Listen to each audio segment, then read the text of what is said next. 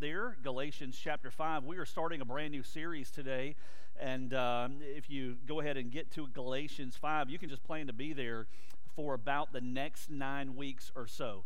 And uh, so hold your spot there. Today we're going to we're, we're going to get there here soon enough. We're going to look at some other passages of Scripture, but starting a brand new series uh, called Bearing Fruit. So let's do a little bit of um, audience participation, shall we? Right? Whether you are in the room, we have a good number of folks that are watching online during these crazy days of COVID. And so let, us do a little uh, kind of a, a, little team building exercise. We can see who uh, see how crafty you are at um, identifying fruits, right? At least how many fruits you can think of. So we are doing a series called Bearing Fruit. I'm going to give you 15 seconds not out loud because this would be total chaos. So just quietly in your mind, I want you to think in 15 seconds how many, and keep count, how many different types of fruit can you think of? Now, you can't name 10 different varieties of apples and get 10, okay? Apples counts as one. So I'm going to give you 15 seconds. Man, I need my glasses on. So we need to give you 15 seconds. We might be here for well over 15. All right, and I want you to think and identify in your mind how many different types of fruit you can think of. You ready? On your mark. Get set go. It's five seconds. Ten seconds. And stop. All right. How many of you came up with five or less? Let me see your hand. Any of you five or less? All right. There are a couple hands. How many of you came up with at least 10? Let me see your hands, okay? How many of you came up with 15? Let me see your hands. Well, 20. Anybody with 20? I don't see a 20 hand. Anybody? All right. So here's what often happens. You're thinking, all right, what on earth is the significance of that little exercise? All right, the answer to that is not much. What often happens, however, is whenever you're put on the spot and you think, name how many different types of fruit you can think of, chances are you're like, oh, I could get like a hundred of these things in no time. And then you start naming them. Once you get past apples and oranges and bananas and pears, it starts to slow down just a little bit. Believe it or not, there are over 2,000 different varieties of fruit that are in existence worldwide. And yet, here in the West, right, we only access about 10% of those, so about 200 different varieties. And there are all kinds of different fruits, right, that we don't even know exist. So let me just show a couple of pictures here. Here's, here's one. Anybody know what kind of fruit this is?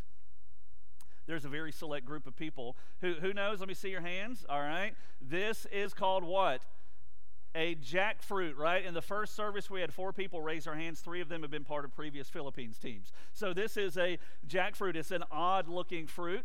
And uh, let's go to the next one. You might understand what this one is. All right, that's pretty easy. That's pineapple, all right, obviously. How about this next one? Look at this one. That is called a star fruit for obvious reasons. I've never tasted one of these. Any, any of you tasted a star fruit? Some of you have. I've never tasted one, have no idea what it tastes like. Maybe if you have me over for dinner, you can fix star fruit. All right, so the next one, here's the last one. How about this one? That is a dragon fruit. Isn't that amazing? I mean, that's just like a beautiful type of fruit. I've never tasted one of these either, but it's just amazing. I mean, it is it's just the, the view of it is just absolutely incredible. And here's what it reminds us of it reminds us that our God is a creator. That all the way back in Genesis chapter 1, he tells us how he created for six days. It was on day three that God created fruit, fruit bearing trees specifically. Now, that's important.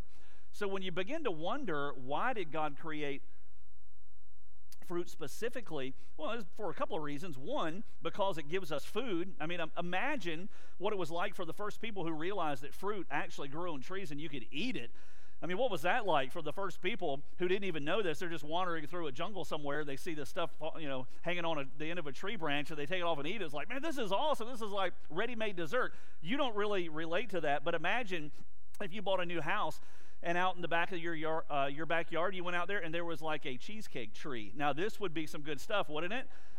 Right? It's like cheesecake just growing off of a tree. I could eat it any any time. I mean, or a steak tree or a baked potato tree right next to it. That would be that would just be perfect. So God gives us fruit for a reason. He gives it to us to eat, right? It's healthy. I mean, one and a half, two servings a day. I mean, that's kind of what you learned in kindergarten when you were learning about nutrition. And uh, He gives it to us to eat. But also, here's the cool thing that in Scripture, God uses the whole concept of fruit as a powerful analogy for the Christian life specifically. And you'll find different passages of Scripture. Some in the Old Testament, you'll see some analogies of fruit specifically, where God refers to his children as the apple of his eye. You'll see different you know, phrases and terminology that's used that kind of goes back to fruit that he had created. But specifically in the New Testament, what we find is that it's this, this object lesson called fruit that God uses us to teach us specifically about the nature of the Christian life. And let me say, as we start this series today called Bearing Fruit, today is an intro. We're going to begin moving through a list of personal qualities that God calls fruit in the book of Galatians, chapter 5. We'll get there in just a second. Those one at a time starting next Sunday. And I just want to say this is such an important series because it is the key to an abundant Christian life. Jesus told us he said in John chapter 10, verse 10, I am come that you might have life and that you might have it more what? Abundantly. Jesus wants us to have an abundant life. He doesn't want us to have a life that just sort of makes it by, by the skin of our teeth. He doesn't want us to be in survival mode. When you look at most Christians today in churches just like this, the mo- most average, ordinary, day to day Christians, followers of Jesus, if you were to ask them, Have you ever been saved? Have you ever given your life to Christ? They're going to raise their hand. Most people that would fall into that category, I believe, I may be wrong, but I believe, would probably be living in survival mode Christianity rather than abundant life Christianity. And the reason for that is because of a failure to really understand and embrace and respond to what we're going to see here about the fruit of the Spirit and specifically what it means ultimately to bear fruit. So that's where we're going to be in these weeks ahead. Our key passage is going to be Galatians chapter 5, verse 22 and verse 23. It's a very short passage of Scripture. We're going to read it in just a second. I just challenge you to memorize it. It's very easy to memorize. And if you struggle, there's a nice little 1970s version children's song. Maybe we can get a couple of folks to come up here, do some interpretive dance or something to it, and teach us about the fruit of the Spirit. But let's go ahead and jump in. I think you can memorize it over the next nine weeks. This is going to be in Galatians chapter 5, 22 and 23, our key passage for the next few weeks ahead. So it says, But the fruit of the Spirit is love, joy, peace, patience, kindness, goodness, faithfulness, gentleness, self control. Against such things there is no law. So you may be wondering, all right, Brooks, so what is exactly the big deal? I mean, how, how does this apply to me? Let me ask this question Have you ever had a person in your life that was difficult to love. Now, if they're in the room right now, don't don't do this, okay? Be a little awkward.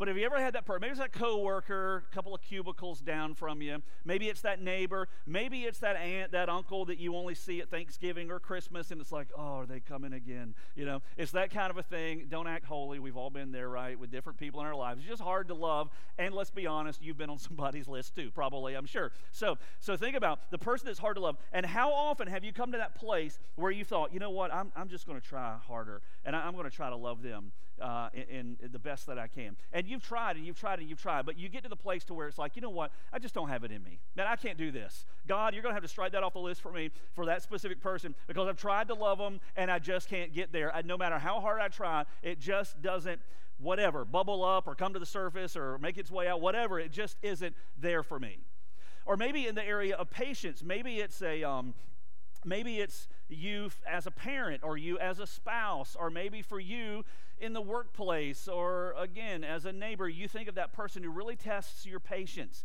Maybe it's your supervisor at work. And and, and, again you, you, there's a certain circumstance where your patience has been tested and you've thought to yourself you know what? I just need to try harder to be patient. I need to be a more patient person I, I, need to try to get this nailed down. And so I'm really going to try to be patient with that guy at work or with my spouse or with my kids or whoever it may be. I'm just going to try harder. And no matter how hard you try to be patient, no matter how much you work at it, and, and you try to make that effort, you really, you really did. I mean, the last time you were with them, you really tried to just listen and focus and be patient. But it's almost like you went away thinking, you know what, I think God left that off the inventory list in my life because I just don't have patience with that person specifically. Or when you think about the area of self control, have you ever had that sin in your life that you've tried to push away? and you pushed it away, maybe for a day or maybe for a week or maybe for a year or longer, but it just seems like it keeps coming back. And no matter how hard you try to put that sin away, there's just no self control. And as soon as temptation comes, it's like, boom, off you go, running down that road again. And it, it, you move from temptation to embracing that sin. And you've tried, you really have, and you love God and you want to honor God. And maybe for you it's anger or, or maybe it's unforgiveness or maybe it's some, you know, an addiction or something that you that you do that you've grappled, grappled with. And man, you beat yourself black and blue and you feel so guilty. But the issue is self control. And the issue is not that you haven't tried to apply self control. You've tried as hard as you can, right? But it just seems not to be there. There's something that's missing. That is why this series is so incredibly important. And that's why Jesus says to us, as we're going to see in just a moment, what the key is to living that abundant Christian life. And it's probably going to look different than you think it does. So let's go ahead and roll out a couple of principles that are going to kind of sift their way through this whole entire series. And the first principle is this. You've got it on the on the screen here. You can jot it down and uh, kind of keep it at the forefront for you over these next nine weeks. The principle is this that fruit bearing in a believer's life has really everything to do with growing in Christ likeness. See, a lot of times we look at this list love, joy, peace, patience, kindness, that whole list.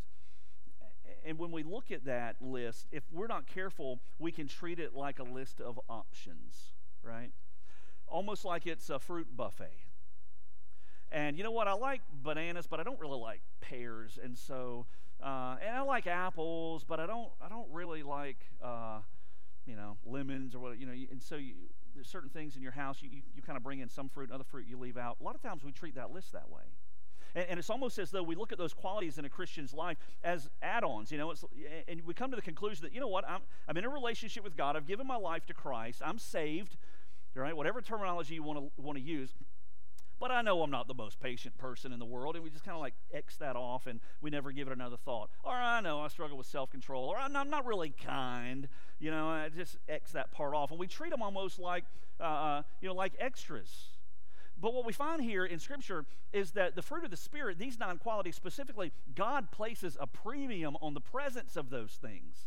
And when we begin to look at those things, what we have to understand is that they fall into the arena of sanctification, of God making us holy. They fall into the arena of being made in the image of Jesus.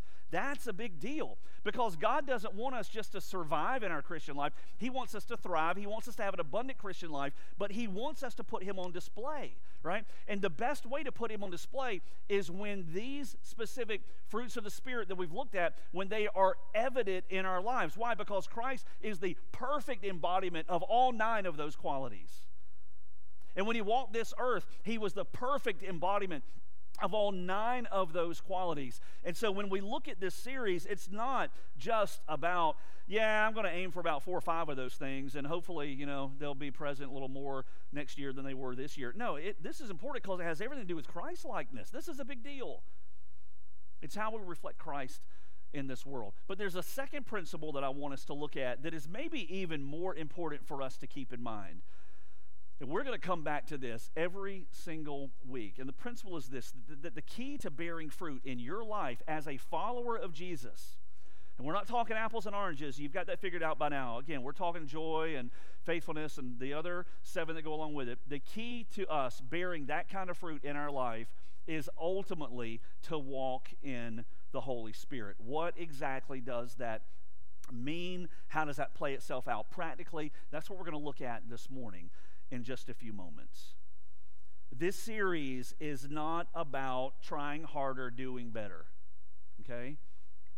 It's not about doing better. It's not about I need to try harder to have joy. And so I'm just going to try to produce joy in my out of my own strength. I'm going to just create joy in my life because I need it and I'm tired of not having it. So I'm just going to I'm just going to try to buckle down and create more joy. That's not what this series is about. Why? Because that's not even necessarily biblical but we do play a part in the fruit of the Spirit being produced through us. Let, let, me illustrate it this way.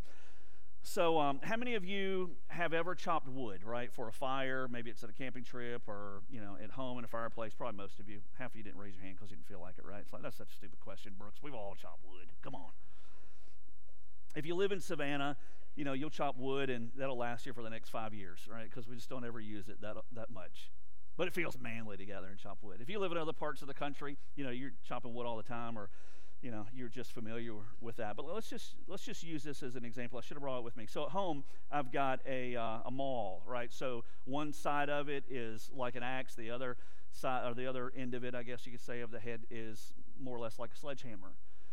Maybe what your dad taught you when you were learning to chop wood and to split wood which i'm horrible at by the way. It's amazing i have all my toes still whenever i chop it but whenever you learn to do this what you probably were taught was you need to let the axe do the work for you.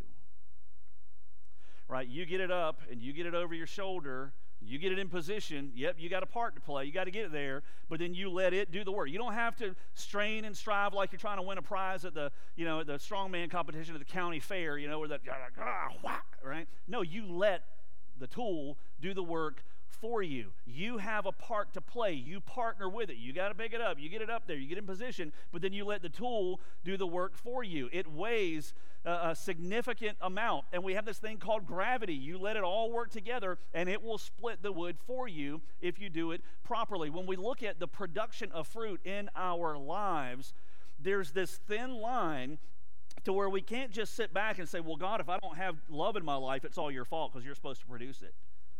We can't sit back and say, well, God, if I don't have patience in my life, then it's all your fault. Uh, or, or, or Lord, well, I give into this temptation over and over, and, and I just don't have self control. That's your fault. You're supposed to put this in my life, right? And no, it doesn't work that way. There is a part where we partner with Him. There's a part where we work together in conjunction with Him as we walk in the Spirit. So, fruit bearing has everything to do with Christ likeness, our growing in maturity in our faith. And ultimately, the key to that is to learn what it means to walk in the Spirit. So let, us take a little journey together this morning. We're going to take three stops on this journey. The destination is understanding what it means to walk in the Spirit. What it means to walk in the Spirit so that we see fruit produced in our Christian life. A three stop journey that helps us to see that. First stop will be John chapter 15. So if you have your Bible, flip with me Back to the book of John, chapter 15. John is one of the four Gospels. John was a disciple of Jesus. He spent perhaps more time with Jesus than most anyone else on earth during Jesus' ministry. John captures for us in John chapter 15 the words of Christ as he's speaking to a small group of followers He's also speaking 2,000 years ahead to us as followers of Jesus. He's going to use an analogy that has somewhat something to do with fruit. And ultimately, it's going to show us the key to living a productive Christian life the way that God desires for us. So let's jump in here. John chapter 15. We're going to read on verse 5 specifically. So Jesus is speaking here, and he says, I am the true vine and my Father is the vine dresser. Every branch in me that doesn't bear fruit, he takes away. And every branch that bears fruit, he prunes it so that it may bear more fruit. Two thoughts, real quickly. Number one, we're going to look a little bit later at how God prunes us. We're going to roll that into one of our messages in the series. But also, this analogy, you know, whenever you give an analogy, the risk is that it can be, it can be misinterpreted. Jesus is painting a picture of the fruit bearing life. He's not painting a picture here of eternal security. So when he says that every branch in me that would be understood as a believer that doesn't bear fruit, he takes away, that's not a passage that we can look at and say, yep, see there, you can lose your salvation. He's not saying that at all. Verse 3 says, You're already clean because of the word which I've spoken to you. And so abide in me, and I in you. As the branch cannot bear fruit of itself, he's using this analogy. As a branch cannot bear fruit of itself unless it abides in the vine, so neither can you unless you abide in me. I am the vine, you are the branches.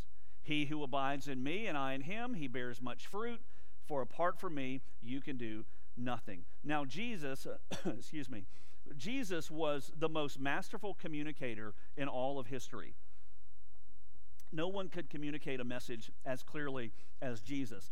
This is an example of that. He is using this analogy that we can all relate to so well to paint an absolute clear picture of the essence of the Christian life. Think about for a moment you drive by someone's house, you know, in your neighborhood. Let's say they've got a fruit tree. You see a lot of those around here, lemon tree, the Meyer lemon trees, or maybe orange trees. And let's just say that uh, you drive by their, their, that person's house, or maybe you have one of those, and there's just a bunch of, of uh, limbs that have been cut off that, branches that have been cut off of that, and they're laying out by the road for the county to pick up you are not going to come back a week later and see fruit suddenly sprouting and blooming and beginning to grow on those branches. That you you know that. I mean, you don't need me to tell you. It doesn't work that way. Why? Because the branch doesn't produce the fruit. The vine, the tree produces the fruit through the branch. The moment you disconnect the branch from the tree, that branch is done as it comes to producing fruit. The tree does it through the branch. Jesus is saying something phenomenal, but he's saying something so incredibly clear that in the same way, we as followers cannot produce fruit love, joy, peace, patience, kindness, the whole list. We cannot produce that in and of ourselves. We are just branches. The key is that we have to be engrafted into the vine. What does Jesus say? Look at verse 5. We already know he's the vine. We already know we're the branches. He says, I'm the vine, you are the branches. He who abides in me and I in him, he bears much fruit. So, what does it mean to abide? Does it mean to come to church once a week? Does it mean to come to church two times, three times a week? You know, once every couple of couple of weeks, once a month? Uh, what does that mean to abide in Him? I think it means a lot of things. Literally, it means to remain in Him. But I think wrapped up in all that, when he says, Abide in me, it's the key to seeing fruit produced through your life. I think wrapped up in that, in that is not just remain in me, but it's to connect to him, it's to depend on him. It is to feed off of Him. It is to find our identity in Him. It, it, it is to be surrendered to Him. It is to find our whole entire life wrapped up in the person of Christ. Not to dabble with Him, right? I dabble with golf play like once or twice a year. And I'm not really good. Shocker. a lot of people dabble with Jesus. He's, uh, he's on the peripheral. He, he, he's, he's, uh, he, he's on the list, but he's not top. He's not highest. He's not the main pursuit of their lives and then they wonder why is my life just seem to be off the rails? Why, why do i not have peace? Why do i not have joy? And, and, why do i struggle against temptation? And why is this? It's because we have to move from dabbling with him or fitting him in between the cracks of our lives to where he is everything to us. That's what it means to abide in him. And jesus says i'm the vine. I'm the life giver. I'm the one who produces the fruit. You are the branches and so abide in me. And if you do you're going to bear much fruit John chapter 15, stop number one. Let's go back a chapter, stop number two. Jesus would make this comment. Soon afterwards, would die on the cross for our sin. He'd rise again from the dead. He would return to the Father, where he's been ever since. Now he's coming back, and he's there to welcome every believer who leaves this earth and steps out into eternity. He's there but he would leave this earth, but before he did, he would give a word of comfort to his followers. Look at what he says in John chapter 14. He says, I'll, I'll, ask the Father, and he will give you another helper. That's a reference to the Holy Spirit, that he may be with you forever. That is the Spirit of truth, whom the world can't receive because it doesn't see him or know him. But you know him because Check out the wording. He abides with you and will be in you. Listen, Christian, the moment you give your life to Jesus, whether you were seven or eight, like I was, whether you were an adult or a student, where whenever you come to that place where you say, I'm a sinner, I need forgiveness, no one else can save me, Jesus, I lay down my sin, I believe you're God, you died and rose for me, would you come and forgive me and take over my life? When you do that, at that very moment, the Holy Spirit comes to live within you the Holy Spirit indwells you. The Holy Spirit is God. That's why Jesus says here, He abides with you. You can never come to a, to a place in your life, whether it's uh, dealing with a virus or whether it's dealing with job loss or whether it's dealing with health crisis, whether it, it's some financial issue in your life. You can never come to a place, Christian, where you can say, God's not with me, right? Because the Holy Spirit indwells you, He lives within you. But there is a big difference between being indwelt by God's Spirit and being empowered by God's Spirit. There is a vast difference between the two. And what Jesus is saying here is that the Holy Spirit abides with you. I'm the vine, you're the branches. I'm going to go away. When I go away, I'm going to send the Holy Spirit. He's going to indwell you. And the same understanding would be that though Jesus is not here bodily for us to abide with, we still abide with God as we press into and as we abide with and remain in and connect to and trust in and depend on and find our life in the person of the Holy Spirit. You follow me? That is so, so, so important, which then takes us to Galatians chapter 5. Here's our third stop along the way of what it means to live a fruit bearing life. So then, Paul writes to the churches in the region of Galatia, and he says here in our key passage, But the fruit of the Spirit is love, joy, peace, patience, kindness, goodness, faithfulness, gentleness, and self control. Please, please, please, please hear this that when we piece all of those three stops together, the picture is that Christ is our vine, we are a branch. We can't produce fruit no matter how hard we try.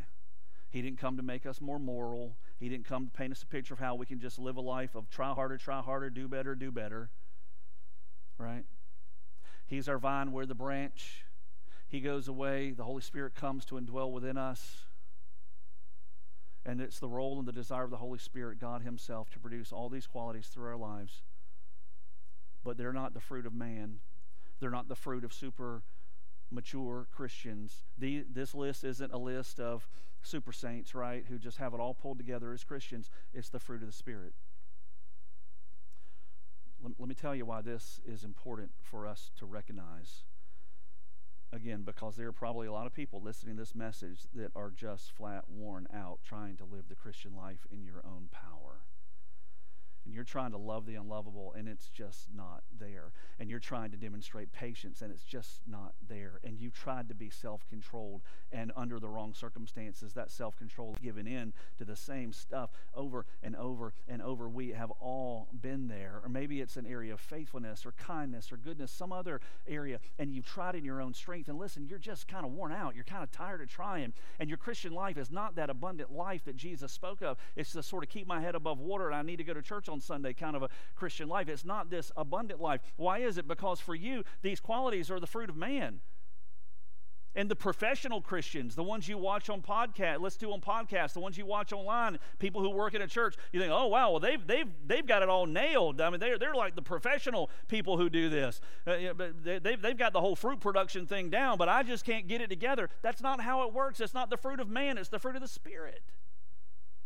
And if we're disconnected from our walk with God and we're not spending time cultivating that relationship with Him, and we're never in His Word that peels back the layers of our heart and says, This is not right, this is what I want for you, this is better. If we're never in prayer with Him and building relationship with God as we talk with Him and pour out our, our, our hearts to Him, if we're not depending on Him, if we're not remaining in Him, abiding in Him in that way, we should not be surprised then when there's very little fruit demonstrated in our lives. Why? Because the key to seeing fruit born through our lives is to walk in the Spirit, not to try harder. Again, it's a partnership. We can't just sit back and do nothing. We got to get the axe off the ground, but let the tool do the work. Let the Holy Spirit produce these qualities through us as we surrender and as we walk with Him. You know what's interesting is that Paul, all right, he wrote this book of Galatians as a letter. Letters have a flow, don't they? When you write a letter to someone or an email, hey, how you doing? Hope things are going well. Here's how our family's going. Hey, let me color, cover these three things. Three more paragraphs. You cover those things. You know, hope to see you soon. This is a letter Paul wrote. and that letter has a flow to it. Look at what he says in context around what he mentions about the fruit of the Spirit. Let's go back a little bit earlier to Galatians chapter 5. Let's go back to verse 16. He says to the Christians in Galatia, he says, But I say, walk by the Spirit.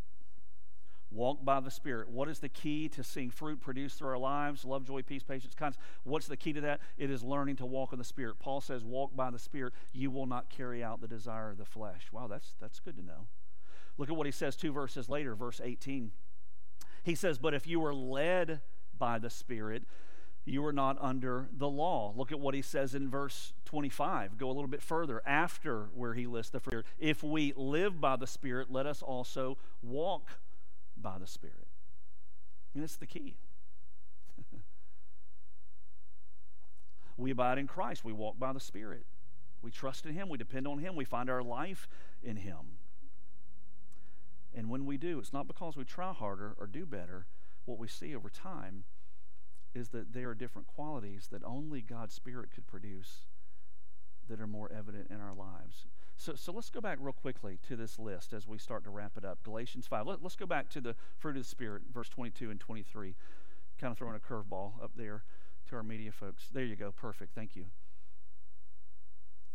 So, so of this list, which would you say you need the most to be demonstrated in your life right now?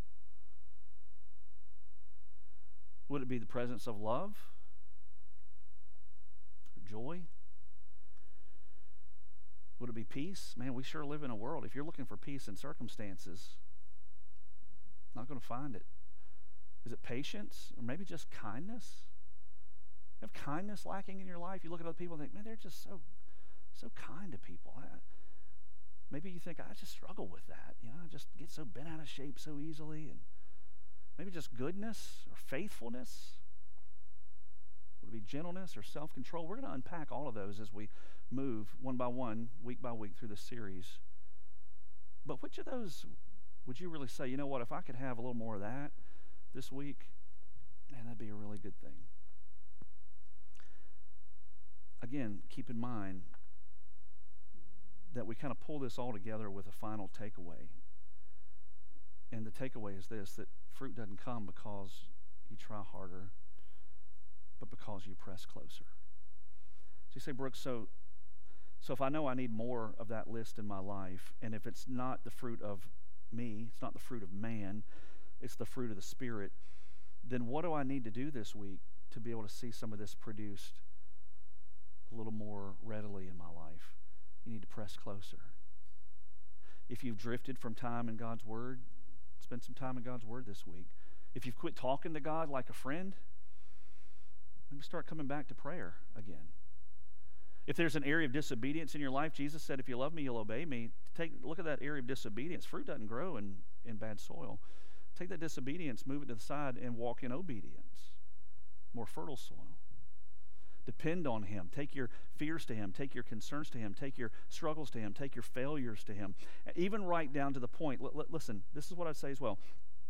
To the point to where, say you're at work tomorrow, and it's that that person again, a few cubicles down, testing your patience before you just try to say, you know what, I'm going to have more patience because Brooks preached on this yesterday. I'm going to have more patience. I'm going to really try harder. Just stop yourself right there, call a little time out, and just pray, right? Abide in the vine for just a moment and say, God, I need to have patience in this circumstance. This person is driving me up the wall. and I've tried before, and I know if I try again in my own strength, I'm just going to fail. I don't have the patience I need. But Lord, you have been so incredibly patient with me throughout my life. There have been so many times you could walk away from me, and yet you've been patient. And God, I need that same patience today. And so I willingly, I trust in you and I depend on you. And I pray, Lord, that you would produce through me this quality of patience and help me to demonstrate it in a tangible way towards this person. In Jesus' name, amen. Let me say, that's not a magic lamp that we rub, okay? But it is a way that we walk in the Spirit and we acknowledge, I don't have it in me. It's not the fruit of Brooks, it's the fruit of the Spirit. And so, Lord, would you produce this quality through me? Remembering fruit doesn't go, grow overnight, it takes time. And as we abide and as we dig in and as we press closer, what we begin to see over time is that God produces in us what only He can produce. It really is the key to an abundant Christian life is living the fruit bearing life. And it only comes when we learn to walk as Christians in the power of the Holy Spirit. So, Brooks, what can I do? Press in closer. Find your dependence in Him alone. But, Brooks, I've never given my life to Christ, and so I don't have the capacity to walk in the Spirit. You know what? There's really good news for you that that walk can start today, even right now. When you make the decision to say, Jesus, I believe that you died for me and rose again, I know that you're God, and today I invite you to forgive me and to take over. And He'll do it. He'll be your Savior and your Lord, and He will give you a relationship with God. The Holy Spirit will come to live within you. And that beautiful journey of living a life, not of perfection, it's a growing process, but living a life that puts Him on display will begin today when you pray and give your life to Christ. Let's pray together. Lord, all over this room, there are probably a variety of answers to the question of which aspect of this fruit do we need to demonstrate the most in our lives. Lord, many I'm sure would say, you know what, I need a, I need a fuller demonstration of love in my life. I, I need a fuller uh, demonstration of, of peace or of joy or of goodness. Lord, all over the room there were, I'm sure, a variety of answers to that question. But God, if there's one thing we can take away with us, Lord, it would be understanding the truth that we are not going to see this kind of fruit produced because we just show up at church or because we jump through hoops or try harder. Lord, it's going to come when we learn to live our life recklessly abandoned to you in full surrender, where we abide with you and we find our life in you. And when your Holy Spirit begins to produce these qualities over time through our lives. And Lord, there is an evangelistic aspect to this because our world needs to see these qualities. We don't see these qualities on display in the world in which we live. They are not produced by and large by this culture, Lord. They are only produced by those who have learned to abide and to rest in and to connect with and to find life in you. And you, over time, produce these qualities.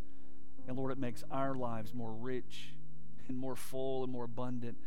And God, it has such an impact on people around us because these have everything to do with Christ likeness. And when they're on display through our lives, God, you are on display. Help us to remember this simple foundational truth that we've looked at today. God, that you call us to abide, to press in, not try harder.